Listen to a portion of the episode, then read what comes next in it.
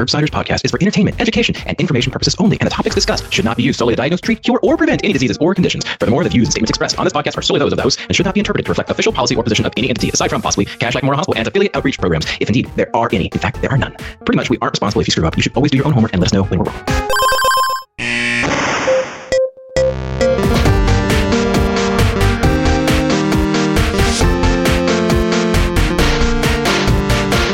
Welcome back to the Curbsiders. I'm Dr. Matthew Watto here with my great friend, Dr. Paul Nelson Williams. Paul, how are you doing tonight? Matt, I'm so good. How are you doing? I'm good, Paul. It's you know, it's a weeknight, it's late at night, we're recording podcasts. What else would we be doing with our lives? Haven't eaten dinner yet. Yeah, no, it's perfect. This is exactly where I'd want to be. On tonight's show, you're about to hear something we recorded in person, Paul, at SGIM 2022 with four great guests, and this was written and produced by the fantastic Dr. Nora Plaut Taranto. Paul, before we tell them about our great guests, what is it that we do on the Curbsiders? Thank you so much for asking. I feel like I haven't said this in a while. We are the internal medicine podcast. We use expert interviews to bring you clinical pearls and practice changing knowledge. And we have four experts with us uh, for this. I mean, our, our cup runneth over an embarrassment of riches. Uh, we have Stefan Kertesz, we had Ximena Levander, we had Kenneth Morford and Katherine Mullins, all sort of talk about the uh, a little bit greater detail the things they presented here at SGIM 2022 in terms of their updates to addiction medicine. So we covered the gamut of, of addiction, which uh, a lot of great and high yield topics. Yeah, we we we start off with some opioids, some alcohol use disorder. We go into a potpourri, at which point we talk about some methamphetamines, Paul, end up talking about some advocacy related to opioids and really great stuff. This was a very inspiring group. So, without further ado, let's get on to it.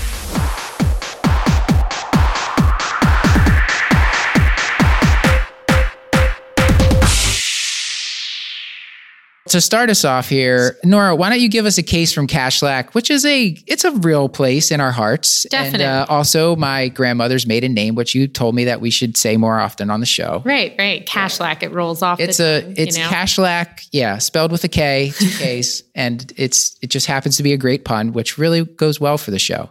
So we have the first case. This is Mike. He's 64, has hypertension, hyperlipidemia, and chronic back pain. He's on MS Contin 45 twice daily. He's also on rosuvastatin and lisinopril. You're his new PCP, and he states he wants to get his cholesterol checked, and then he also happens to need a refill of all of his meds. Um, he's not quite out of his MS Contin, but he will be in one week. So the first question, uh, which we'll throw to throw to you, Kenny, is: uh, Should we be tapering opioids? In long term opioid patients, and what are the risks of that? And if you wouldn't mind, since we haven't actually introduced you yet, just give us give us a one liner of kind of where you're at um, and what you do. Sure. Um, so I'm Kenny Morford. I, I guess for the whole one liner, I'm a 38 year old um, addiction medicine physician and general internist um, at Yale.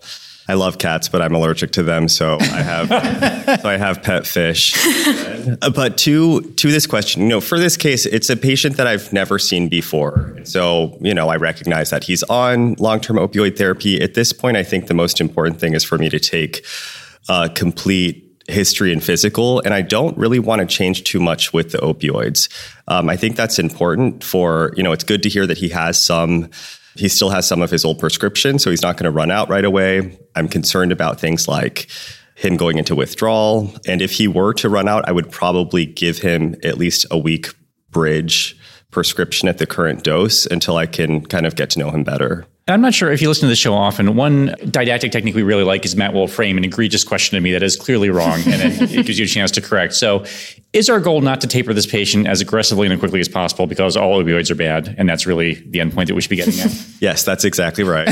um, and and you know, so one of the things this study that came out last year showed that for patients who are on, you know, what they considered stably high doses of opioids. So that was any opioid prescription that was greater than 50 morphine milligram equivalents a day. Um, if those opioids are tapered at greater than 15% of their baseline daily dose, that those patients were more likely to have an overdose or a mental health crisis, and that could be depression, anxiety, or suicide attempt in the following 12 months. Um, so, you know, this was a correlational type of finding, but that's a serious risk. And so we want to remember that rapidly tapering anybody's opioids could result in that sort of a consequence. Yeah, and to tie this back to the first time we met Stefan and we talked about this, you were already like, I don't think we had any data. It was just like, you're like, people are emailing me that this is happening. And we all believed it was probably true that folks, because the CDC put out this guideline that was just recommending you just slashing doses and people, the people prescribing were scared for their, their licenses. So they were slashing doses in, in, in a way that they didn't know how because they had never been trained how. So how should we do this responsibly? Like, what is a 15% is bad? What's a better pace to do it? You know, the way, at least in this study, they defined uh, kind of lower or slower tapers as being less than a 10% decrease from baseline, you know, each month, essentially. Yeah. I don't think that there's an, a perfect answer to this. I think what's most important is that this has to be a shared decision making type of conversation with the patient. We have to figure out where they're at. Also, figure out like why do we want to taper the opioids, mm-hmm. right? And what goes into that is um, are we worried that this person is having side effects or have they developed an opioid use disorder? That's an opportunity to screen for an opioid use disorder. Um, we should be doing all those things as we you know get to know the patient better before we make any decisions on the opioids themselves. In this retrospective paper that was published last year by Agnoli, any dose reduction, any reduction was associated with a statistically higher risk of the adverse event. Of course, it is retrospective, and it could be that the reductions demarcate or indicate some other risks in the individual. But right now, I think the unanswered question is whether dose reductions in people who are currently stable confer any safety benefit at all. Do they actually just confer risk? And that means that you could justify them either because the individual is actually not doing well, they're suffering from the medication in some respect, or they have something that has triggered a higher level of concern. But the general notion that, gosh, if you're above this dose, I should bring it down uh, to make you healthier, just as I should give a statin drug to somebody else who's at high cardiovascular risk, that now remains very clearly not proven.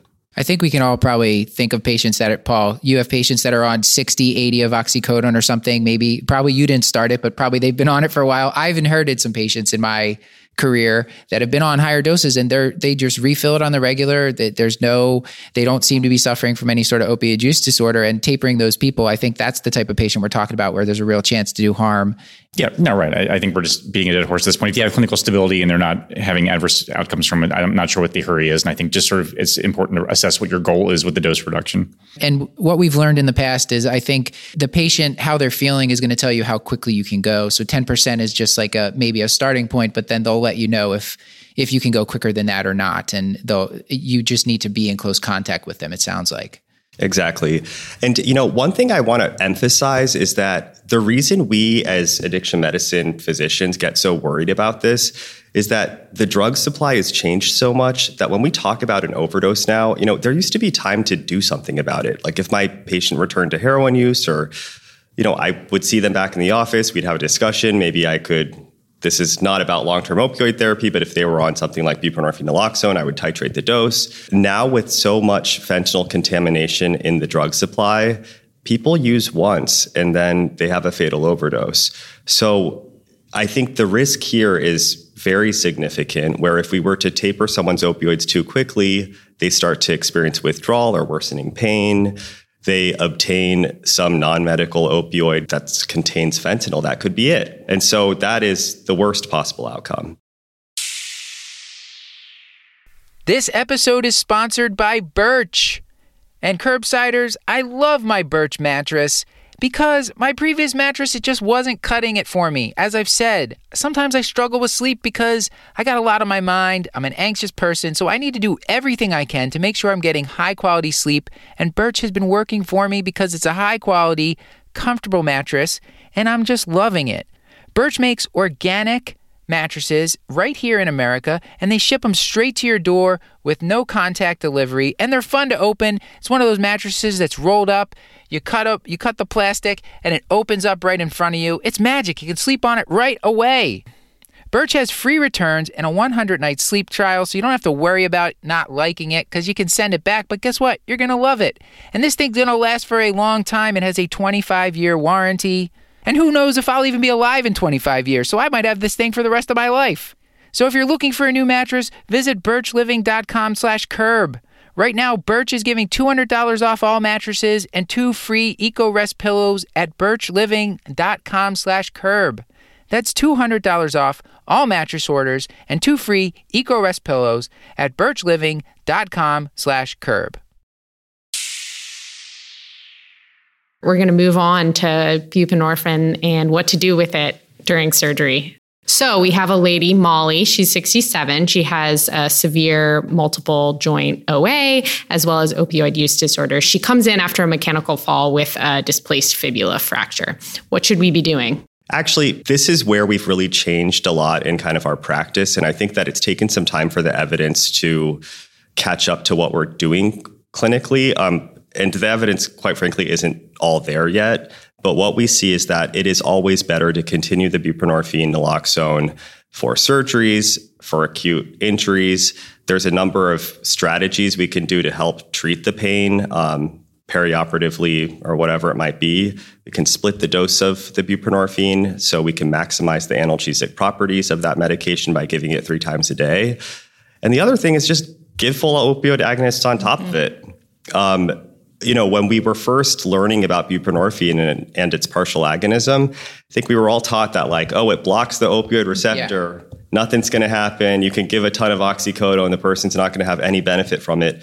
But that's really not the case. Um, and, you know, I think there's some research kind of looking into that. But we do know that our patients do get a lot of benefit from having full opioids on top, and it does help their pain. Um, so that is our approach now. And I think if you're talking about someone with a use disorder, it's such a buprenorphine is a long acting medication, so they're they're keeping levels in their system, and it's easier to treat if the it's easier to give on top of that rather than just like you totally take them off everything, and now you're just giving them short acting. I just it just hasn't worked well in my experience. So I was so glad when I the past few years this started to become the practice pattern. I felt the same way. I felt like it was like permission to make it easier for us. I mean, it's always scary to take somebody off of buprenorphine and then think about like, what am I going to do? Like, how long are they going to have mm-hmm. this pain? They're going to be on all these full opioid agonists. When do we get it back on? Um, so now we just keep it on with the understanding that we will probably need higher doses of that full opioid agonist because they will have some blockade from from the bup on the opioid receptor. Um, but that's fine. They're monitored we can make it safe um, and we can treat their pain without disrupting their treatment of OUD. Just because in my limited experience, the surgeons are so grateful to have the conversation. Like they're almost looking for your blessing. I'm like, yes, please go ahead and continue the medication. And yes, if you need full agonist therapy, go to town. They're like, oh, thank God. Like they're just, I think that they're just a little bit nervous around a medication they don't have a whole lot of comfort with. So just even having the conversation, the discussion goes a long way to sort of setting your patient up for success. Yeah, completely agree. That's- Is there any nuance to like the day of surgery, what we should be doing? We still give it the day of okay. surgery. Yep, and we keep it at the same dose. I'm so that there is some institutional variability with mm-hmm. that. Some places say they go down on the dose to 12 milligrams. Other, you know, other people still think that you should hold it. But now what we're seeing with emerging recommendations, there is this big one last year that came out in um, BMJ anesthesia and pain, I believe, uh, where it had multiple national societies, so pain medicine, um, anesthesia, addiction medicine, pharmacy, and they said do not hold the buprenorphine perioperatively, and even consider starting it for somebody who's not receiving it. That's great. That's great. I think we should move on because we we have so much great stuff to get to from everybody here, and uh, I actually the last thing I should say, we Kenny, I know you're working on an addiction medicine series that people need to look out for, right? Yes, we are very excited um, to be working on the Curbsiders Addiction Medicine miniseries. Um, it should be coming out in June of 2022. And uh, it's led by Dr. Carolyn Chan, who's a longtime producer of the Curbsiders. So uh, we're excited to bring you some of that content. An amazing person. Yeah. And the listeners will be glad to know it's probably going to be shorter than the normal our normal show. the goal is to make it bite sized. Yes. So yes. Godspeed with that. I, I am very excited for that series. Well, thank you to to both of you so much for for giving us the chance and um, putting addiction medicine in the spotlight. Yeah, and we plan to hang out on there from time to time, uh, just to however we can support. It's, it's which great. is not going to help with the duration, by the way. Sorry, just, just the... how dare you? All right. So we're moving on. We're switching from opioids to alcohol now. Um, and first, I'll just have uh, Stefan introduce himself and then we'll get into the case. Hi, I'm Stefan Kertész. I'm professor of medicine at University of Alabama at Birmingham and the Birmingham VA Medical Center, and I'm boarded in addiction medicine. And you're like close to a. If this were SNL, you'd be close to like the five timers jacket. Yeah, I think this is your fourth time at least on the show. Maybe a pin. I'll take a pin. We've got bumper stickers. This is the negotiation we have. we we have some stuff over there. We'll hook you up before you leave. Thank you. So we'll start. Um, we have many patients with alcohol use disorder or prior alcohol use history, and they many of them find abstinence difficult to maintain. Some patients, uh, like our friend Matt, we're going with an M theme this episode, okay. you know, um, had a history of alcohol use and withdrawal, followed by a long period of sobriety in treatment. Now, Matt is drinking two to three glasses of wine four days a week. He's also on a statin for his heart. So we'll start with his alcohol use now. And kind of broadly speaking, how should we be defining recovery at the moment? This is an area of dispute. And uh, the paper we're going to reference in just a moment really gets to the heart of that. Normally, recovery is thought about in terms of functional improvement. So, if a person has a diagnosis of alcohol use disorder according to the DSM five or whatever we're in now, um, the remission of the problems that they had that got them that diagnosis means they it has remitted, so they don't have use despite consequences in multiple domains of their life, compulsive use and craving. And the story you've told so far is that he doesn't. Uh, the paper that uh, we recently had a chance to review actually looked at long term outcomes from individuals who had entered treatment who had attained various levels of reduced use at three years. And then they looked at long term 10 year outcomes. And they found there was a significant contingent of people who had entered treatment whose level of use at three years was still significant, meaning they had potentially infrequent but heavy drinking episodes once or twice a week, but otherwise were functionally improved. And on the old school of thought, uh, maybe a more of a 12 step informed perspective would say they have not achieved recovery. They are still uh, using the substance. The evidence that was put together by one group looking at a long term follow up from a trial was that those people who at three years had that pattern continued to have it at 10 years, meaning they're functionally better than later. But of course, that still triggered controversy about what is the definition of recovery. Uh, the way I look at that information is to not assume that uh, Matt has failed to recover, but to engage in a conversation and say, I don't need to jump to the conclusion that this is a failure situation, particularly if all of Matt's life domains are working well. That isn't to take away from people who are right now sitting in 12 step meetings having a conversation where they're like, I drank that is not recovery.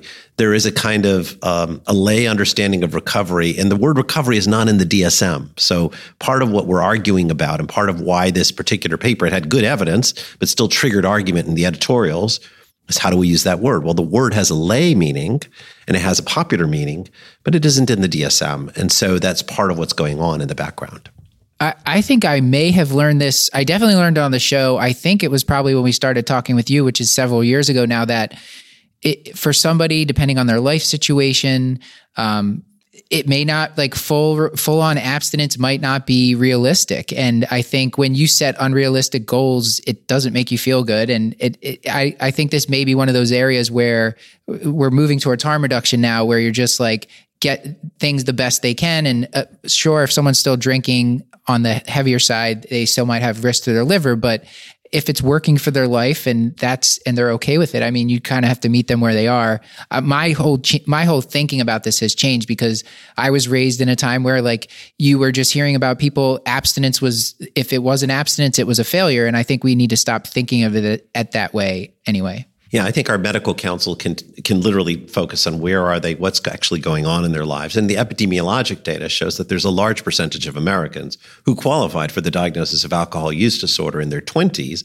or early 30s mm-hmm. who don't later because they took on life responsibilities, but yes, they still drink.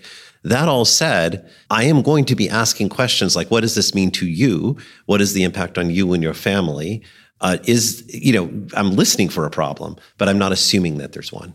I have certainly worked in hospital situations where we have patients with cirrhosis and typically uh, alcoholic hepatitis. And the question has arisen whether they could be considered for liver transplant because they have a high risk of death. And the statement was typically made well, if they have not achieved abstinence for six months, they cannot be considered for transplant. And that's what I've seen typically. At Johns Hopkins, they reported that after multidisciplinary evaluation and a clear evidence that the individual was planning to commit to abstinence, they just did a retrospective comparison of the people who they did early transplant with versus regular timing. And the outcomes in terms of survival of the patient and survival of the liver were about the same. Uh, this isn't to say that they transplanted every person who had a very severe drinking problem and who could not commit to stopping drinking. That's not what they did. But with a multidisciplinary assessment and a decision, they found that their early transplant patients did okay. And a lot of these folks did have severe alcoholic hepatitis. This is a paper reported in JAMA Surgery if people want to take a look.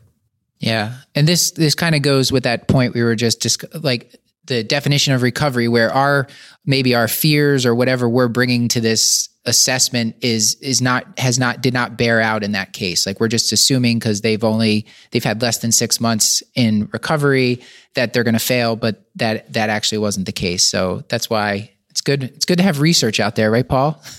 Yeah. all right. What's next nora All right. We're going on to the the so-called potpourri right now. this was good i appreciate it Yeah, It I like- know. it felt Great. a little bit like jeopardy Yeah.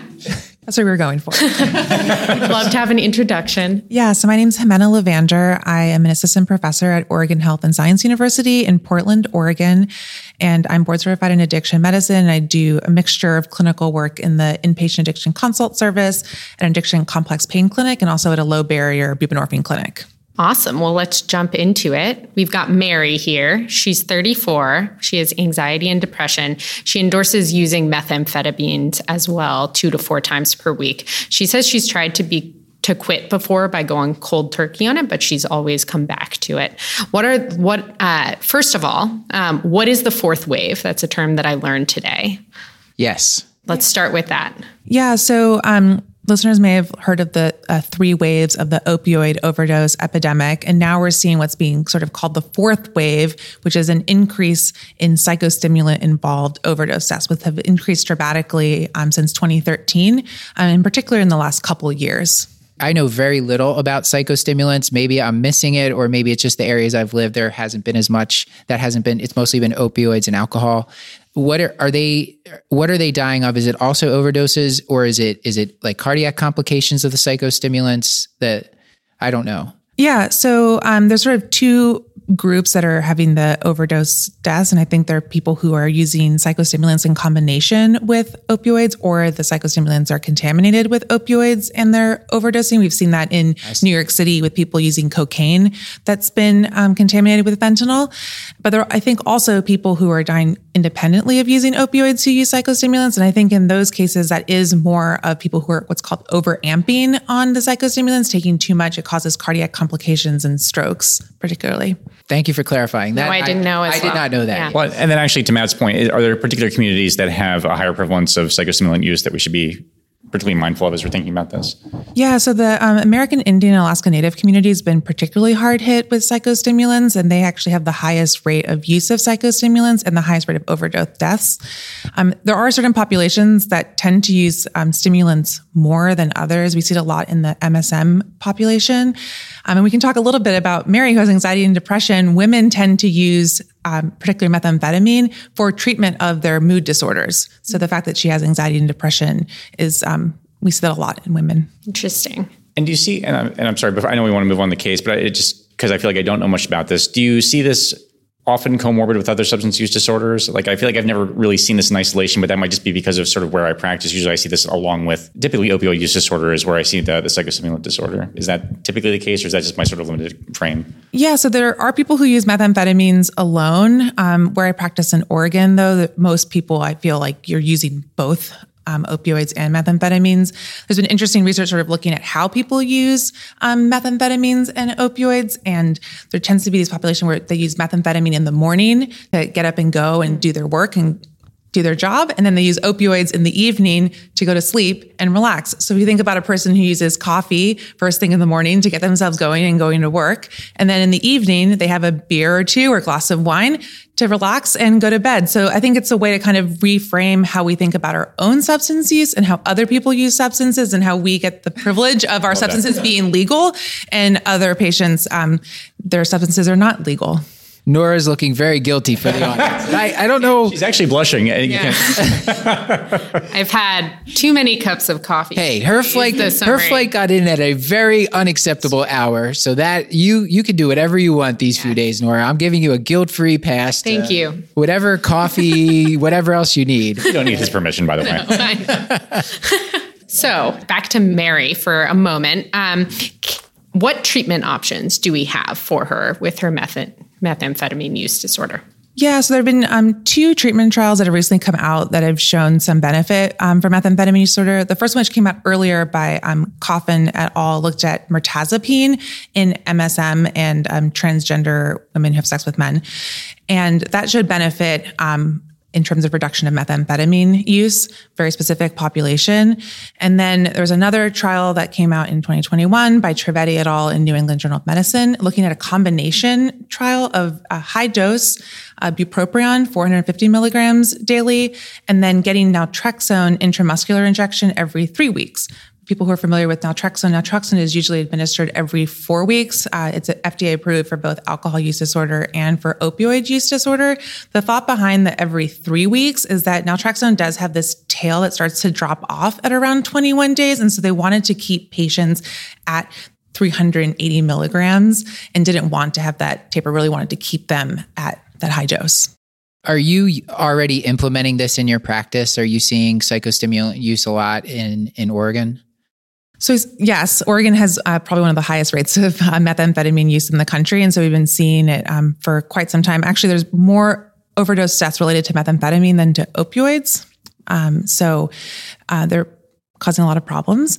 In terms of what I'm doing in my current clinical practice, um, because I see so much co-occurring methamphetamine use with opioid disorder, and it's very difficult to get patients who have opioid disorder to get them onto naltrexone.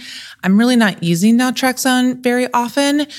Um, in patients who are using naltre- are using methamphetamine alone, I think it's worth considering. The issue is that naltrexone intramuscular is very expensive, um, and getting it covered by insurance is more difficult. I learned at this conference that the VA does cover naltrexone for methamphetamine use disorder. So wouldn't Bless. it be great if we had a single payer healthcare system that uh, covered uh, naltrexone? It's amazing. Is anyone looking at the because uh, the oral formulations? Like I, feel like, you may not know the answer to this. Maybe they can't achieve the doses. There, there's like the branded um, combination oral bupropion naltrexone that's used for as a weight loss medication. Are you aware of any studies that are using that, or is that not they're looking the doses that we need? Yeah, so the combination medication um, for weight loss, it's interesting. I actually was talking recently with a fellow about that for a patient who had um, co-occurring obesity and whether or not we and methamphetamine use and whether or not it could be used. The issue is that the dose for that combination is quite low, and it's like sort of an unusual dose combination. So I don't like medications that are combinations. I prefer to be able to individually escalate them. Now, in terms of oral naltrexone, you really can't get the same like dose level that you want, and very rarely do I get patients who have, I don't think I've ever had a patient with opioid disorder on naltrexone oral. They always end up on that intramuscular version. I see. Yeah, so it's just not practical. Even if you went to the hundred of naltrexone a day, or, or yeah, naltrexone a day, hundred, that wouldn't uh, that that wouldn't achieve what you're going for. And you probably have miserable intolerance on top of it too. Yeah, Are you using mirtazapine? This is not sort of evidence based, but sort of in my own clinical practice, how I would probably handle Mary's case, particularly because she has co-occurring anxiety and depression, I would probably offer her bupropion um, because it is an antidepressant. So I could be working, helping to sort of treat the anxiety and depression, and particularly because women I've seen use methamphetamine for self medication of their mood disorder. So if I can help treat that, maybe I can help with the methamphetamine use disorder. I sort of think of patients who are they using methamphetamine to help them get up and go in the morning? If they are, bupropion because it's a stimulatory antidepressant might be helpful. Mirtazapine, I am using for some patients who really tell me that when they go through methamphetamine withdrawal, they have really poor sleep quality. So you think when people are coming down off of methamphetamines that they would sleep a lot. But what actually is happening, they're having really poor quality sleep and sleep architecture. And that actually is a trigger to reuse methamphetamine. And so I think in those patients, I find mirtazapine to be helpful. Is that used at lower doses than like the seven and a half milligrams? Because I feel like I remember vaguely that's the one that's probably best for sleep. And sort of the more you crank up the dose, the. Um, I usually start people at 15 um, and then have gone up to 30 if people also have co occurring depression. You're right, Paul. It's the seven and a half and the 15 are they somehow paradoxically they hit the hist- antihistamine receptors more. They're more sedating. That all sounds vaguely familiar. Yeah. the sleep receptors. It's been a long time. This episode is brought to you by Blueland. And curbsiders, you know I'm a big fan of Blueland, and I've said it before. I've converted the cleaning products in my household to Blueland because I believe in the mission, which is let's use less plastic. And Blueland lets you make your cleaning plastic free because you buy a bottle once and then you fill it forever. It's super easy. Their products are great. They smell great, and we really like them. Here's what you do you fill a bottle with warm water, you pop in one of the hand soap or spray cleaner tablets, and within minutes, you have a powerful cleaning product that smells incredible. Scents like iris agave and lavender eucalyptus. And if you're thinking of trying Blueland, maybe try their Clean Essentials Kit if you want to try a bunch of different things, or you can check out their hand soap, their plastic free laundry and dishwasher tablets, and backed by popular demand, their toilet cleaner tablet. I could tell you, I've said it before, my son smelled this toilet cleaner. Every time we use it, he's like, what is it? The bathroom smells amazing right now. So check it out. It's an effervescent toilet cleaner tablet. Not sure why I'm so excited about that, but it's cool. Right now, you can get 20% off your first order when you go to blueland.com slash curb. That's 20% off your order of any Blueland products at blueland.com slash curb. blueland.com slash curb. Well, uh, I know we have a bunch more to get to, so let's let's keep moving through. This was well, we fortunately, uh, Kenny, as we've already established, well, there we'll we'll have some more on psychostimulants uh, coming out in the future, which is sorely needed. I think. Yeah, definitely. Um, so we'll next move to e-cigarettes. Um, how should we be advising our patients about using e-cigarettes for uh, smoking cessation? Yeah, so patients have been asking me my thoughts on e cigarettes for quite some time. And if you look at what's being done um, outside of the US, they kind of look at us that we're being very strict in our use of e cigarettes. There was a lot of use of e cigarettes as a harm reduction tool in other countries. So there's a recent study that came out in the UK, because in the UK, they're using e cigarettes. Um, more. And they looked at, it was a randomized control trial of e-cigarettes versus nicotine replacement therapy. And what's interesting about this trial is that it didn't have any behavioral intervention for smoking cessation. So we talk, there's smoking cessation counseling is one intervention that people can do. Yeah, I think almost every trial I've seen always has some sort of usual care arm that is some sort of behavioral thing. Exactly. And so this was a trial that was sort of redone. They, the same group back in 2019 published RCT um, in New England Journal of Medicine that looked at e-cigarettes and nicotine replacement therapy with this usual care of more like intensive mm-hmm. smoking cessation counseling. And so they wanted to see how well did e-cigarettes do without that.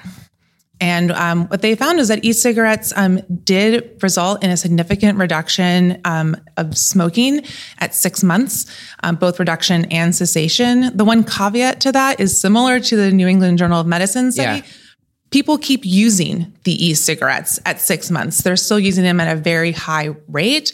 And so I just sort of counsel patients that if they're really trying to use e-cigarettes as a smoking cessation tool, that they should think about do they also then want to also stop vaping and how to think about tapering down off? That's where the refillable um, e-cigarette cartridges can be really helpful because they can better titrate how much nicotine is in the cartridges. Yeah, I, I remember we covered that on Hotcakes way back when, Paul. It was like 80% of patients were still using the e cigarettes at a year. And and then but i mean in in our current model of addiction like we're using for opioids like if, if, you're replacing with a less harmful version of the substance is it still a win? And i think maybe this is the case. We just people are still just they don't want to like retrospectively like oh yeah we put all the people on e-cigarettes and then we find out that there's some like horrible condition that they're going to get way down the line i think but i feel like there's been some studies that have shown it's fairly common for a return to tobacco use as well sort of longer out too which i i, I don't know how that sort of factors into it so it's the e-cigarettes thing yeah. i still like people with. also using combustible agents with the e-cigarettes. I think that's part of the concern. Like it's just now they're just using that now. That's just part of their repertoire. which is the worst Like, possible choice. Yeah, I vape when I can't smoke. and I smoke when I could smoke. Yeah, that's The other piece that was also um, important in this study is that they allowed people to choose whatever sort of flavor of the um, nicotine liquid that they wanted, and people very much preferred the uh, like sort of fruit flavored um, liquid, which the FDA currently is not looking to approve because there are concerns around youth use of vaping Yeah. by starting off by using the fruit flavored. So I think about you know adults like fruit flavored things too, you know, and so um, by sort of causing that restriction, we may be limiting who may want to use e-cigarettes. Paul likes the cotton candy flavor. like Sure. Yeah, no, it's hard to pick a favorite. I mean, watermelon's very nice. Creme brulee. Sure. What's the cost of the fruit flavored uh, refills? Do you know?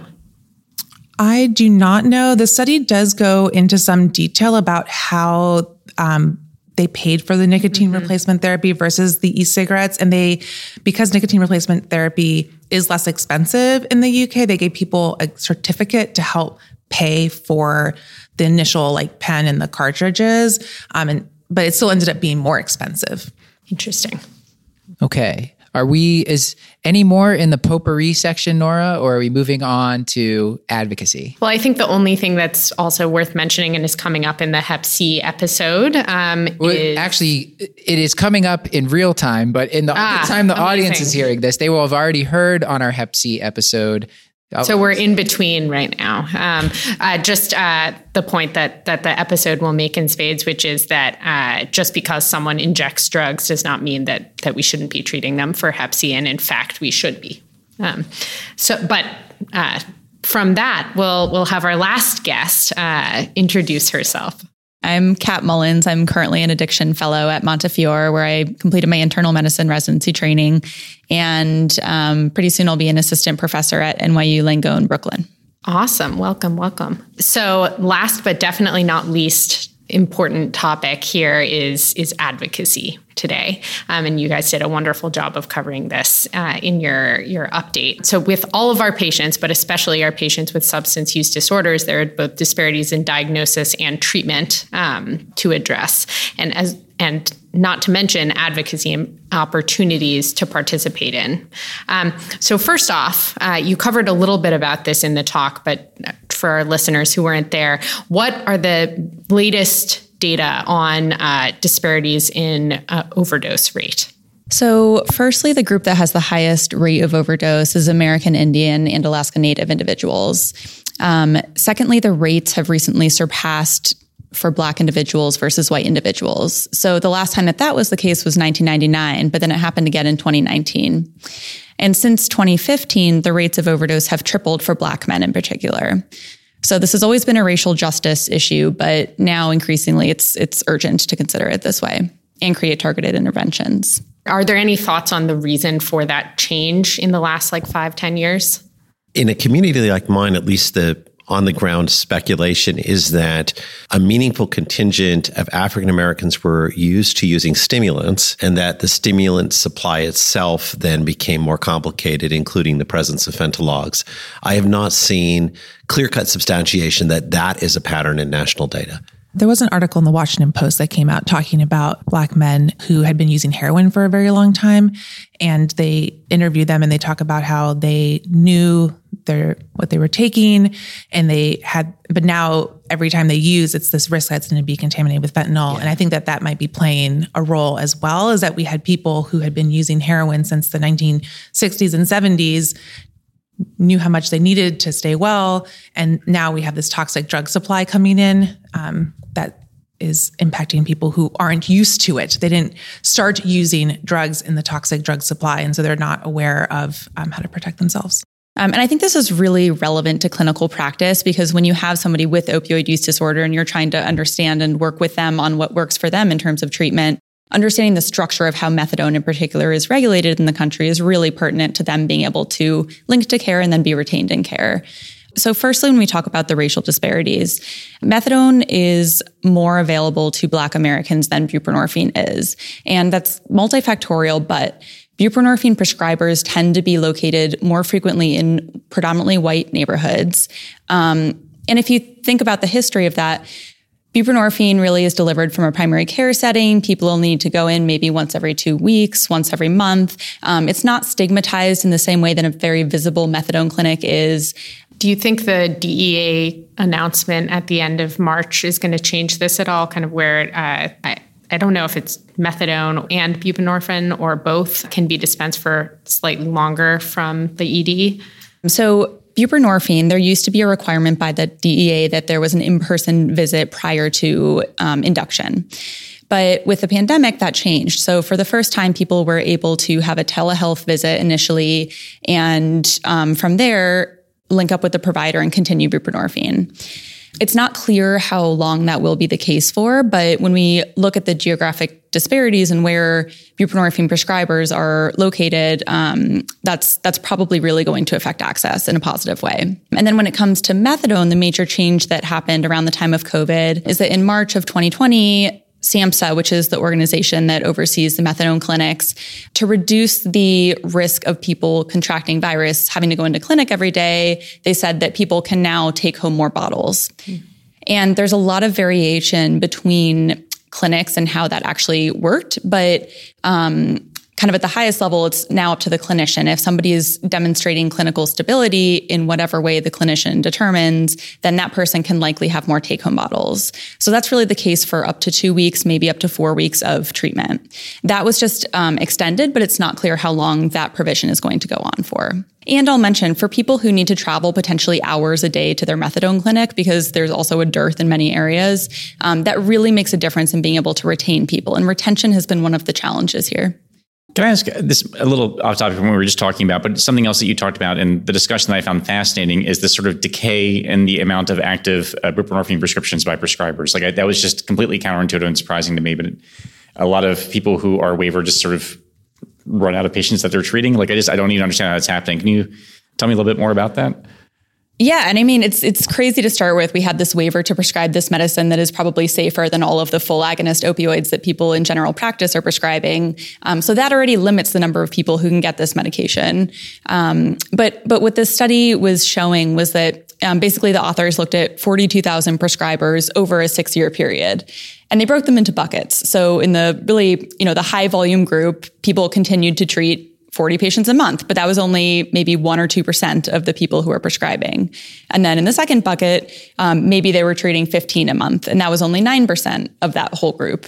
But the vast majority of people were only treating maybe five people. Um, and then by the end of that decade, and most people were actually not prescribing buprenorphine for any patients in a month. Yeah, I wonder if they were looking at both inpatient and outpatient, and some of these were just hospitalists writing a mm. bridging script or something, and, and that was causing the low numbers. I'm, I'm not sure, but it it sort of it just doesn't make sense that it, as you just mentioned, that it's hard for people to they they see the X waiver as a barrier, even though now you just have to file file a notice of intent. You don't have to do the the long training for it. I I don't know. Paul, you're going to say something. Oh, I mean, always. But I, I, was just thinking in terms of, I know in my own experience, it's very hard to. I wonder if this isn't accounting for a lot of primary care doctors who are trying to treat their own patients. And I will say, it's challenging to do both in one visit. Like I think it's so much easier to have, all right, this is my addiction medicine session. These mm-hmm. patients come in, I prescribe the medications. We talk about that. You know, they can be 15 minute visits. They're easy, but to try to do it all in primary care becomes really challenging. And I wonder if we're not seeing that reflected in primary care doctors who just unfortunately don't have the bandwidth to do both, but I, I don't know for sure. Yeah, I, th- I, think it's hard. And then in, in methadone clinics, one benefit is that people really get this close follow up. They're generally linked with a counselor. And again, there's so much individual variation from clinic to clinic. But with buprenorphine, really, you don't have that kind of, especially in a busy primary care clinic, you don't have that benefit. So even if you want to have somebody come back every two weeks, I don't think that's always realistic. I want to start to wrap up here with as far as this goes, but I, I think part of the vision should be that like addiction medicine is a core skill that internists should have and should plan to have. Unfortunately, Paul and I learned it on air in the past four years, starting with our, our journey with Stefan here. Um, and, and now Paul is, is doing weekly, uh, prescribing and all sorts of cool stuff in primary care. And I think more people need to do that and they need to see more people like yourselves who are doing that. And that's why, I mean, at SGIM, it's easy to say this and everyone's on board. Hopefully, the audience listening will be inspired by some of what y'all are saying. And this advocacy piece is we need, make it easier. You, you like, uh, Utibe Essien Paul said the, you got to make the right choice, the easy choice on this podcast. And I think that is what we have to do with addiction medicine. You just got to make it easy. Like it, people, it should it should be opt out only or something. well, you guys made that night that exciting announcement at the beginning of the session, which yeah. So I'm glad yeah. you brought this up because um, for all of the medical educators out there. The ACGME um, is going to now require, as of July 2022, that um, all internal medicine programs um, have to have didactic and clinical experiences in addiction medicine. Um, and if we look at kind of the current state of the you know training landscape, most programs aren't providing clinical addiction medicine um, experiences, and it's mostly because they just don't have the faculty who are trained to do it. So we need the faculty, and also all these programs are now going to be required to do it. So we have to figure out a way to do it. We're about to see some wild enthusiasm in the GME setting, which is great. Yeah. Any Kat? Any before you hand it over? Um, yeah, I think just thinking about clinics building out their capacity to manage mm-hmm. this. I think another really interesting area right now is um, the idea of peer navigation, and um, you know, if, if there's if you can get other support staff to help and just follow up and call people and make sure that they're doing okay.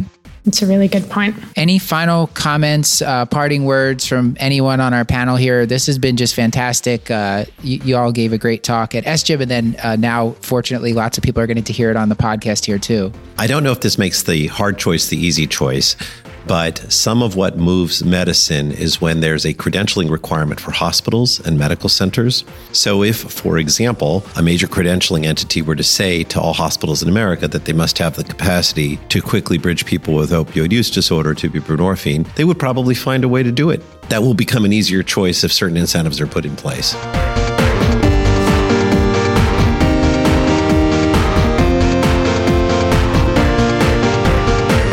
This has been another episode of the Curbsiders, bringing you a little knowledge food for your brain hole. Yummy. Great.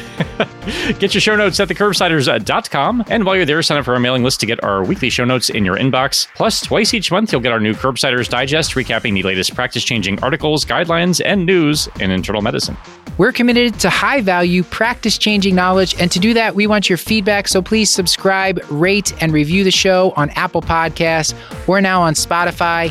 You can also contact us at thecurbsiders at gmail.com. A reminder that this and most episodes are available for free CME credit for all healthcare professionals through VCU Health at curbsiders.vcuhealth.org. I wanted to give a special thanks to our writer and producer for this episode, Dr. Nora Plout Taranto. This episode was produced in part with production support by the team at Pod Paste. Elizabeth Proto runs our social media. Stuart Brigham composed our theme music. And Paul, with all that, until next time, I've been Dr. Matthew Frank Watto. And as always, I remain Dr. Paul Nelson Williams. Thank you and goodbye.